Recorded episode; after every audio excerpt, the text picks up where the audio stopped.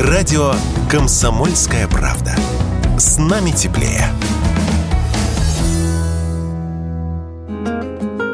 В марте этого года евро и доллар выросли чуть ли не вдвое, а покупатели, боясь грядущего дефицита, стали сметать с полок супермаркетов товары, главным образом средства гигиены и продукты долгого хранения. Торговые сети ответили отменой промо-акций и скидочных программ. Надолго ли это тогда приходилось только гадать? Оказалось, ненадолго. С июля по сентябрь доля товаров со скидкой перевалила за половину. Даже на несколько процентов превысила показатель прошлого до кризисного года, сказал Радио КП директор по развитию Ассоциации производителей и поставщиков продовольственных товаров «Руспродсоюз» Дмитрий Востриков.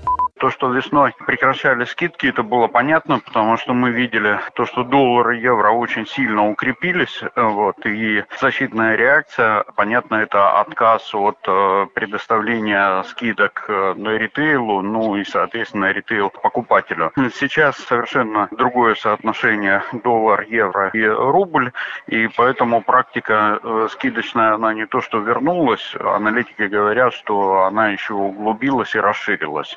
Так, скидки вернулись на такие товары, как чай, растворимый кофе и, скажем, оливки, то есть продовольствие, зависимое от импорта и, соответственно, от курсов валют, добавляет Дмитрий Востриков из Руспродсоюза.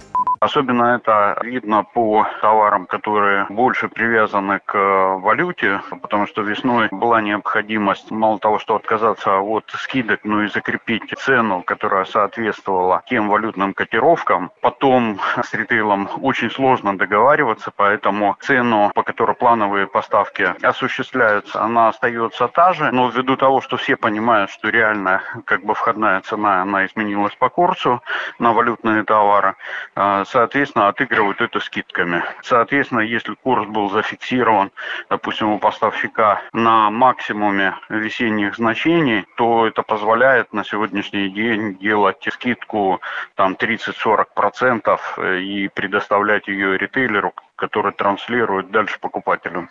Кстати, устраиваются скидочные программы всегда за счет производителя, добавил эксперт. При этом торговые сети нередко настаивают на их проведении. Василий Кондрашов, Радио КП.